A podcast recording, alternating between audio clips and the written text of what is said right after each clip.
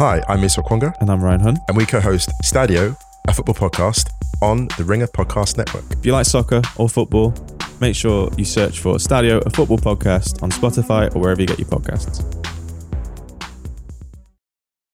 On April 3rd, the Walt Disney Company will be hosting its annual meeting of shareholders, and we need you all to vote for your board. It's important you vote only for Disney's 12 nominees using the white proxy card. Do not vote for the Trian Group or Blackwell's nominees. Learn more at votedisney.com. This episode is brought to you by Empower. You got money questions like Can I retire early? What are my best savings options? Can I afford to pay for my kids' education? Luckily, Empower has all the answers. With Empower's real time dashboard and real live conversations, you get clarity on your real life financial goals. So join 18 million Americans and empower what's next. Start today at empower.com. Tap the banner or visit this episode's page to learn more. Sponsored by Empower, not an endorsement or a statement of satisfaction by a client. It is Wednesday, July 19th. It's here, finally. We've been talking about it for months. Craig even got one of those Barbenheimer muscle t shirts. The battle of the summer, the most interesting weekend at the box office since the pandemic began. Barbie versus Oppenheimer, and both of them versus the second weekend of Mission Impossible. If you look at the tracking services, which I do more often than I'd like to admit, you know this isn't really a close fight anymore. Barbie, from Warner Brothers, directed and co-written by Greta Gerwig, is tracking between 100 million and 130 million for the domestic three day, a big range there, depending on the service. And Oppenheimer from Universal, filmmaker Chris Nolan, is at about 45 or 50 million for the three day, including all those IMAX screens. It's an IMAX takeover for Nolan, much to the frustration of Tom Cruise, who really wanted to steal some of those large format theaters away from Mission. But IMAX made a commitment to Nolan, so here we are. If these films open as they're predicted, and Mission holds like previous installments did, and you add in Sound of Freedom, that right wing child trafficking movie that somehow is crossing $100 million, we're looking at a weekend above 200 million domestic, a very welcome development for Hollywood and the theaters after a pretty disappointing summer so far. So, what's fueling this? As with many things in movie tracking these days, it's complicated. David Herrin, the film researcher and founder of The Quorum, who does tracking for a bunch of studios and for my newsletter at Puck, he wrote recently that, quote, what makes Barbie so unique is that the conversation about this film is coming from moviegoers who have been sitting on the sidelines since the pandemic. End quote. That means that basically, much like Top Gun last summer, Barbie is bringing people back to theaters post COVID who weren't interested until now. But why? So that's today's show with David Herrin. Barbie, Oppenheimer, Mission Impossible, and the data behind the most interesting weekend in years at the box office. From The Ringer and Puck, I'm Matt Belloni, and this is The Town.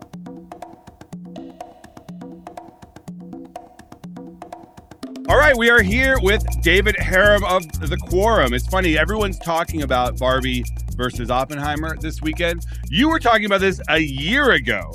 So, welcome, first of all. Thank you. It's a pleasure to be here. Let's talk about where we are. And first, I know I get these tweets all the time when I do these tracking tweets where I say, "Oh, Barbie's tracking to X amount," and people are like, "Well, how do they know what's tracking really? Is all is it all bullshit? Is this just spin?" Tell us in a brief word what tracking is, how you do it, and where we are with Barbie and Oppenheimer two days from release. So, tracking has been around forever, and there are lots of different ways that we can track films. The ones that we use at the Quorum, we, we do survey data. We go out and we actually poll people about upcoming movies, and we ask them a series of questions, as do the other tracking services, that kind of boil down to two main metrics. One being awareness, which upcoming movies are you aware of? And two, interest, which upcoming movies do you want to see? And tracking can start as early as a year before release. We start tracking movies six months before release.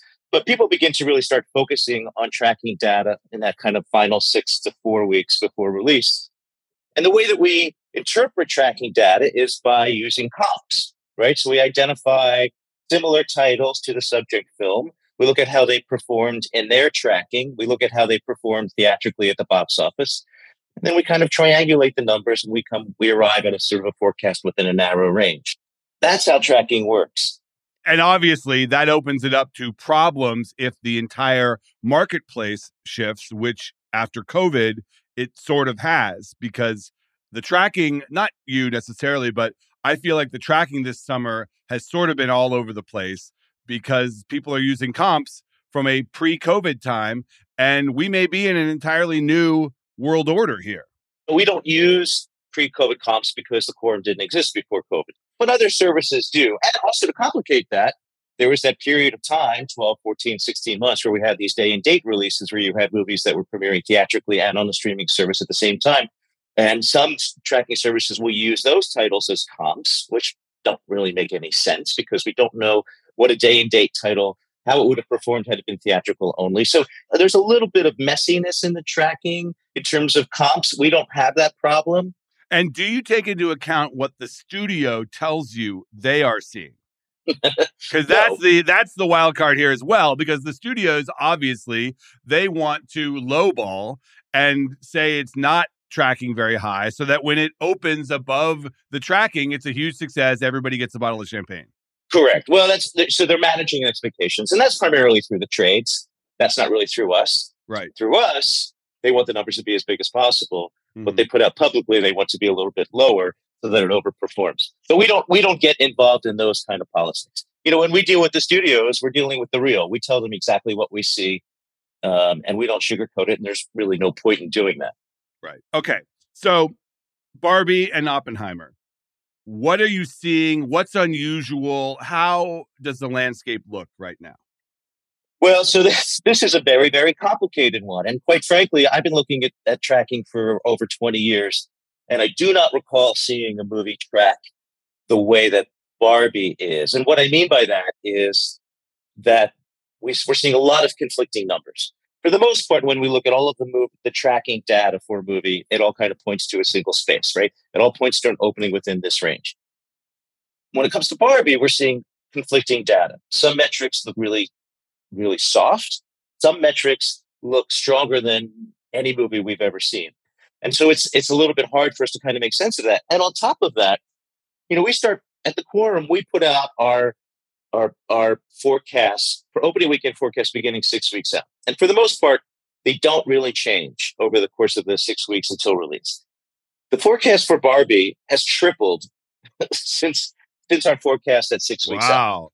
And that's got to be because of the virality of the marketing, right? It's caught on in the TikTok Instagram sphere and become something that everybody is talking about.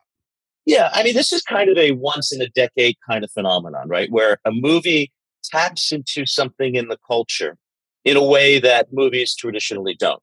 And what's unusual about this is that it's not a superhero movie, it's not an effects driven movie, it's not a $300 million movie, it's not a cheap movie. And that's, to me, perhaps the most wonderful thing about the movie, and hopefully will be the legacy of the movie, if this movie explodes in the way that I think most people think that it will, this could be a moment of inflection where there's a bit of a course correction in terms of the types of movies that studios feel comfortable making, because this will be proof of concept that people will show up for these kinds of movies.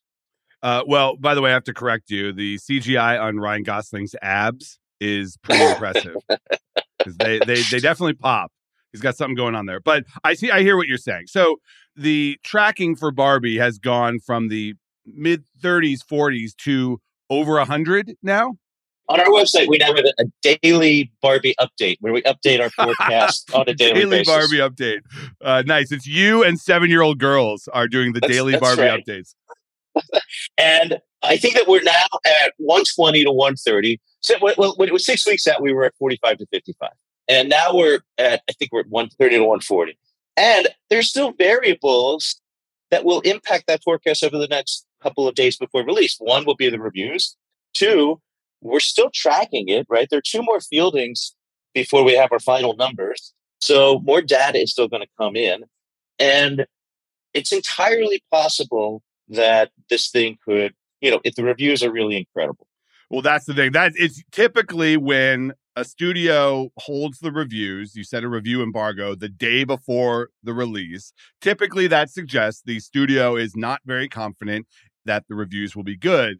I'm not sure that necessarily applies here because I think Warner's is just not taking any chances. They know they've got a great thing going with this marketing and they did influencer screenings and such, and they feel that they sort of don't need the reviews. I mean, the pre sales for Barbie are through the roof.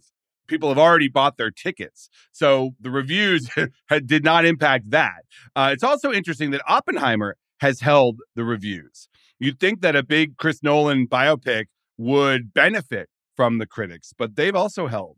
Well, so I mean, Oppenheimer at this point kind of needs all the help that it can get, right? I mean, poor Christopher Nolan ended up on this date opposite Barbie, and Barbie is exploding, and Oppenheimer really well, isn't. there's you know there's a whole backstory there. Nolan had been at Warner's, he left, and he has this weekend in July that he loves for all of his movies. And Warner's basically said, F you, you're leaving the studio. We're going to put Barbie on the same date. It is a different audience. And there is a track record here. If you look back to Dark Knight, Dark Knight opened opposite Mamma Mia, which was a female skewing movie that is similar in demos, I guess, to Barbie, although Barbie has crossed over to mainstream. And both those movies did fine. Now, obviously, Dark Knight is not a three hour biopic about a guy who's been dead for many years. So it's not like Nolan has the IP behind him, but I think an opening for 40, 50 million for Nolan is fine, right? Yeah, I mean, and Nolan movies tend to play, right? So, you know, if the average multiple is like 2.7, 2.8, his usually get above 3, 3.5. So, right. you know, 40, Multiple 40, meetings, 40, the opening weekend times three is what the ultimate gross will be. Right. So, you know, a $45 million opening could translate to 150, 160, and, and the movie might be just fine. You know, and you, you actually touched on something which is really interesting, which is this idea of pre sales. So, the pre sale numbers for Barbie are through the roof. I'm hearing from some places that the pre sales are outpacing Doctor Strange. And if that's true, then we could be talking about an opening closer to $180 million, possibly Whoa. two hundred million dollars. But we're also seeing that the pre-sales for Oppenheimer are actually quite large as well. And specifically, we saw that the pre-sales for Oppenheimer kind of exploded the moment that they went on sale. And since then, we're hearing, I don't know if this is necessarily true, they've sort of slowed down a little bit, which kind of suggests core fan base of people who really want to see this movie Oppenheimer are going to buy tickets the first chance they get. And also, because Oppenheimer is playing in IMAX screens in large format, it's the large format screens which are really seeing the pre-sales. But it all kind of boils down to the fact that, you know, if you just look at the pre-sale numbers for Oppenheimer, it also does sort of suggest an opening above 45 to 50 million. So this could be a case where both movies overperform the tracking. Well, how much do you think that the Barbenheimer phenomenon online, where people are tweeting about seeing both movies in the same day, uh, which sounds like kind of a slog to me, but uh, I, I get it's become a meme. Is that raising both boats here?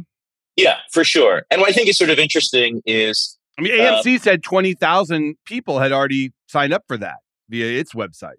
Yeah, and I, I just sort of know a few people in my orbit who are doing the same thing. What I always sort of find interesting is I ask these people which of the two they're seeing first. Good question. And for the most part, interestingly, people are saying Oppenheimer first. that makes sense to me. You, you I think that makes you know, you, you eat your dinner before you get dessert. exactly right. And plus, I know people right. that are getting cocktails in between, and I'm like, dude, if you get cocktails and then sit down for the three hour biopic, you're out within hour two. well, right. And also, you know, Barbie is uh, Barbie's two hours, Oppenheimer's three. So get the long one out first, and then I, that that makes sense to me too. It just must be so frustrating and just perplexing for these studios because this is out of their control. Like these things happen or they don't happen. I remember talking to the Universal guys about the Gentle Minions thing last summer. It's like, yeah, they'd love to take credit for that, but it just happened. They had no way of knowing that all of a sudden 12 year olds on TikTok would decide it would be fun to dress up in suits and go see a kids movie. Like the Barbenheimer thing, it's it's amazing this caught on. Yeah, and these happen every now and again. I mean, you can even look at Super Mario Brothers, which was tracking, you know, bullishly to open around 100, 110, and then it just, it like through the course of that five day weekend, it just exploded. And we don't see these very often. In fact, it's been the opposite. It's been the opposite this summer. I feel like Mission Impossible, Indiana Jones, Little Mermaid, like these movies that had high expectations coming in, Fast X, they sort of sputtered. Like people are like, oh, yeah, okay, I'll go see them. Craig has a theory that people only go to one movie now. They like, they, they used to go to multiple movies a summer, and now they just like pick the one movie that they're going to rally around, and then everybody goes to that movie. Well, I'd be curious to know why he thinks that. I'm not sure if I. I mean, if that's the case, then the numbers would be significantly lower. I think he's talking about general audiences, not the super fans that do still see multiple movies, but like regular oh. people that you know that don't pay attention to this stuff. They just hear they're like, "Oh yeah, er, everyone's talking about the Barbie movie. Better see it." Well, and that's actually going back to Barbie. That's what makes Barbie really quite remarkable. We actually have a study that we did this week that showed approximately 20% of people who intend to see Barbie in theaters this weekend are people who have one not been back to a theater since the pandemic, or two cannot recall the last time they saw a movie in a theater. well, there you go. That is amazing. That's remarkable. And that's exactly what we need right now for theatrical. This episode is brought to you by ZipRecruiter. Daylight saving time is back. Wait, wasn't that a movie from 2009? Okay. Anyway, I do love more hours of daylight. But if you're hiring, it really doesn't matter because even though it may feel as if your day is longer, it won't help you find qualified candidates any sooner. There's only one way to do that ZipRecruiter. Once you post your job, ZipRecruiter sends it to 100 plus job sites and then uses smart technology to find people with the skills and experience to match the position. So spring forward with ZipRecruiter. Four out of five employers get a quality candidate within the first day. Try it for free at ziprecruiter.com slash town. Tap the banner to learn more. This episode is brought to you by Lululemon. Guys, if you're ready for a new pair of pants, try one of Lululemon's ABC pants. They're made to make you look and feel good. And there's lots of different styles to choose from. My favorite, because I walk around LA every day, I like the joggers. I'm not jogging, I'm just walking fast. But if you're working out, I would try them out. And if you want something a little sleek, maybe business like, maybe try the ABC Slim Fit trouser. But I am a joggers guy. I just, once COVID happened, I was just like, I'm I want to wear jogging pants and joggers and all kinds of soft pants as much as I possibly can, especially when I'm working out. Ultra comfortable and versatile. ABC pants are really in a league of their own. Buy a pair right now at lululemon.com. So, who are these people? Why have they been sitting on the sidelines? And what is it about Barbie that is getting them into theaters? Like, what are the demos here? So, the demos that we're seeing, Barbie is skewing female, obviously, and specifically younger. And so the tracking for under 35 women is in line with Little Mermaid. It's actually a little bit higher than Little Mermaid. Okay. Older women have been a little slow to come on board for the movie. And and when I talked earlier about how we're getting these mixed messages in the tracking, the fact that older women, the numbers for older women have been a little bit soft, has suggested that actually Barbie might not make it to 100 million. But we're just now beginning to see, just over the past four or five days, that the interest levels among women over 35 are starting to rise and quite sharply. And why is that? Are they being targeted specifically in marketing, or is it the question of can I take my seven year old daughter to this movie? And the, the answer is people are seeing is okay, maybe I can. I think it's it's a little bit of that, and I also think it's a little bit of you have this moment in culture, and you don't want to be left out. Right. So everyone's going to go see this, and you don't want to be the one person that's like, wait, what? You know, yeah. you don't want to be on the sidelines. So that's marketing. It's marketing it's and virality. Totally marketing. Yeah. And we talk about this over and over again. In my days working at, at UTA, we used to talk about eventizing movies. How do we get movies to feel important? And Warner Brothers is giving a master class in eventizing a movie with Barbie. What do you think they spent? Just give it give me a ballpark on what you think the total global outlay for this movie is. Just in terms of marketing? Yeah. I would probably guess somewhere around 140. I was going to say 150, but yeah, that's that seems right to me. I mean, and, how much you think? How much you think they spent for that Malibu dream house? I I don't know, but whatever it is, they got their money's worth. That's the first time I looked at that. I was like, oh shit, they are going for it. Like this, that is hilarious. Well, and and by the way, I mean it's it's good money. I mean, it's entirely think about this. It's entirely possible that Barbie could make so much that it negates all of the losses for the Flash. That's certainly not the situation they wanted to be in this summer. I saw the New Yorker had a piece that suggested it was a $145 million budget. I think Warner's had said closer to 100, so probably somewhere in between. But Yeah. uh, still a lot less than what these DC movies cost. Well, so you know, we're writing a story called "Why Is Barbie Important," and I think that this moment in time, and by the way, it's not just Barbie; it's also look what's happening with Sound of Freedom. You've got Oh, that's a whole this- separate thing. We're going to do a separate show on that one. That is that's the quasi QAnon movie that is now about to cross hundred million dollars domestic. It's sort of amazing. Yeah. But what it does sort of speak to is on the heels of The Flash and on the heels of Indiana Jones, on the heels of Fast X kind of doing okay, these 250, 300 million dollar movies that have legacy IP not really working. And then you've got this movie like Sound of Freedom and Barbie, and to a certain extent, Oppenheimer really succeeding in meaningful ways where it could wipe out all the losses for The Flash. The the industry has to sort of stand up and take notice of this, don't you Mhm. think? I do. And same with Super Mario Brothers. That is, yes, a legacy video game IP, but at least for the movies, it felt fresh and different and new. And those are the movies that seem to be working this summer. It, it's not the 11th installment of a franchise, it's the first installment of a new franchise that you probably already know. Right. Exactly right. I mean, that's why that unaided awareness, you wrote a piece a couple weeks ago about unaided awareness and how key that is for movies and why Barbie is off the charts on unaided awareness. That's when you ask people, what movies are you aware of that are coming up? You don't prompt them with titles.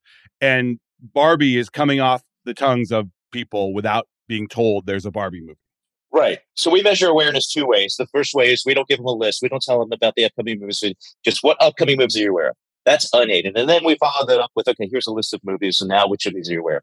Unaided awareness historically has been most predictive of box office. For the quorum, unaided awareness has a, about a 92% correlation to opening weekend. And Why is that? for that Just because if you know about it, you are more likely to have it top of mind for your desire to see. Yeah, that's exactly right. If you can recall it off the top of your head, chances are you want to see it. Now, Mhm. the num- the unaided awareness for Barbie is enormous, just enormous, some of the largest we've ever seen. And it sort of begs the question: Is it artificially inflated? And is it actually a victim of the success of the marketing of the film? And in that story that I wrote, I mentioned the fact that my 90 year old stepfather, if asked that question, would probably be able to say Barbie. But he is not the audience for Barbie and he's not going to go see it. And when a movie reaches that sort of level of cultural zeitgeist, the unaided awareness can become inflated. And then the impact of it and the predictability of it can be undermined a little bit. Oh, that's fascinating. It's too popular, too much in the zeitgeist. Yeah, that's exactly right. So, you know, you've got this unaided awareness, which is enormous and points to a 200 to $250 million opening. You've got over here the older women who are not showing high, super high levels of, of interest that suggests an opening around 80 million. And is it 80? Is it 220? You've got pre-sales, which which speak to about 180. And that's why all of these online pundits have no idea what this movie is going to open to. Oh, how dare you? How dare you? I am one of them. So, you know what? It, that's a champagne problem, though. Like, if you are, if your movie is too zeitgeisty, like that is a problem that every studio marketing person would love to have these days because the problem, obviously, is breaking through. It's so hard to break through, and you have to spend so much money to get people's attention. And you know what? So what if it doesn't match the $200 million tracking? Like, if it gets to 150, 160, that is a massive win for Barbie. Oh, 100%. I mean, you have to sort of imagine when they greenlit this movie and they and Greta came on board, like in the minds of the Warner Brothers execs, what did they think this movie was going to open to in gross? I don't think any of them were thinking 150 opening weekends, right? No. So at this point, this is all gravy. Yeah, it is. But I think with the Nolan movie, with Oppenheimer, you've got comps. Take us through the comps for Oppenheimer and what the calculus was for Universal and greenlighting this at a $100 million budget and starting the marketing campaign a year ago, basically, doing a Super Bowl spot in February for this movie, basically giving it the event film tentpole treatment, even though it is not IP, it is not even an action movie. It is a, what I've heard, procedural adult drama with an explosion in it. And you just are betting your horse on this filmmaker. Yeah. So, you know, when you look at Oppenheimer, the IP is Christopher Nolan. Mhm. right? So he he does have his audience. What we're using for comps are movies that kind of fall in that reported $100 million budget range. So we're looking at movies like Creed 3, and we're looking at movies like Elvis, and we're looking at movies like Bullet Train. And, you know, these are all movies that kind of opened in the 30 to $60 million range. Mm-hmm. And when we compare Oppenheimer to those titles, it's kind of tracking in line with those. So that's why you're seeing kind of these forecasts. The sweet spot seems to be about $45 million for this movie. It's also important to know that outside of the Dark Knight films, Nolan movies don't really open much bigger than that. How much is the Mission Impossible factor going to impact this weekend?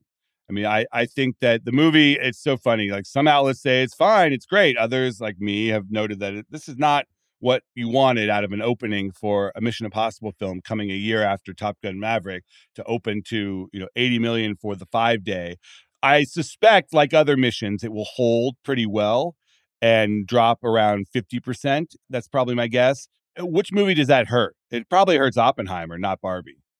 Well, ultimately, I think Mission is going to be the one that gets hurt. I, I suspect oh, you think so? The, yeah, well, so first of all, it's losing IMAX screens. It has True. other premium large fat formats. We also wrote a we wrote a piece a, uh, a week ago about the fight for screens that's going to happen this weekend because Barbie is going to take a lot of screens. Oppenheimer is going to take all of the IMAX screens and some traditional screens. Mission Impossible is losing IMAX screens, which means that Paramount is going to try and secure more traditional screens so that the overall theater count doesn't drop. Oh, I, I did a piece uh, about a month ago about Tom Cruise personally calling theaters and even some studios lobbying for Mission to get more of the premium large format screens, which is highly unusual for a star, even a producer star like him. Um, I don't know if it worked. We'll see what the numbers are this weekend, but um, yeah, that is weird. Yeah, so there's some serious jockeying for screens this weekend. It's also, you know, it's going to hurt movies like Insidious and these movies that have been yeah. in theaters. Like they're just going to drop off a cliff uh, in terms of their theater counts. Probably not the QAnon movie though. That thing's going to chug along. Well, and so you know, nobody saw that coming, right? So that that's another sort of wrench that everyone has to sort of anticipate. It's a fascinating weekend. All right. So I'm going to press you. I'm going to, you know, we are all about predictions and accountability on this show. So give us your best guess for the Barbie and Oppenheimer three day domestic number. All right. Well, normally I would be very comfortable giving you this forecast for any other movie. And I feel somewhat comfortable for Oppenheimer. I think Oppenheimer right now, the sweet spot for this movie is about 45. Maybe it gets to 50. Barbie, like I said, right now we have it 120 to 130, but we're still waiting for data inputs. You know, we talked about reviews before. If the reviews, if they're great, could add 20 million. If they're not great, it could subtract 10 million. So you're not willing to go there yet on Barbie? And we just don't know yet. So, you know, we're, we're going to give our final number on Thursday night. And it's entirely possible that our final number could be around 180. I'm going to go there. My number is 150. Okay. I've seen the movie. I think the reviews will be respectable. I think the critics will acknowledge that it's pretty silly and that it's kind of a mishmash of feminist politics and silliness designed to appeal to children. I think it's 10 times better than what people might expect out of a Barbie movie. It will be a little controversial, perhaps, in the Fox News circles for some of the politics in it. But I think that the reviews that the critics will sort of, you know, it's Greta Gerwig who they love, and they will be overall positive. And I think that it will get to above 150. I would agree with you that it lands north of 150. All right. Well, whatever it is, fascinating weekend. Excited to see it. Thank you, David, for coming on. Thanks, Matt. Appreciate it. All right, we're back with the call sheet. Craig, let's get an update on your personal Netflix subscription because I know that you were freaking out a little bit about the password sharing crackdown. I have held on to all Netflix passwords from friends and family. I'm still Oh, you are? Those. You haven't gotten the screen that says pay up, buddy? Not yet. Still on my family's Netflix. And also, if this sheds some light into my life, on my honeymoon, my mother texted me, I think it's time you get your own Amazon Prime. Oh, account. you're all grown up. It it happened. I I just I left that on red, so she has no idea that I saw it. Even you're just gonna put your head in the sand and be like, you know, what are you talking about? Yeah, I'm just gonna feign ignorance. All right. So Netflix earnings are this afternoon after the market closes, and there is widespread speculation that Netflix is going to blow it out of the water, that they're going to have subscriber increases, and that the password sharing crackdown and the new advertising tier are both working. And they're going to add, I've seen everything from, you know, 3 million subs, 5 million subs. My prediction is that Netflix will grow more than 5 million subs this quarter, which is a big deal because Netflix seems to be pulling away from all these other media companies that are struggling in streaming. Disney is losing subscribers. All these other companies are trying to figure out how to add subs. Netflix's pivot to ads and crackdown on password sharing seems to be working. And I think this is just another example we're going to see today of Netflix kicking ass and doing it right. Do you think this was foreseeable when the great Netflix correction happened that Netflix would actually be the first streamer to kind of make its way No. out of No. that hole? No, I don't No. think so. I mean, they've done a great job. I mean, you got to admit, most companies have problems when they skew away from their original business model. And, and, you know, when Netflix said, "Oh, we remember when we hated ads, we're going to do ads now," it felt sort of desperate and like they were, Mhm. eh, you know, knee jerk reacting to the correction. But they did it. They were able to launch this ad tier. They partnered with Microsoft.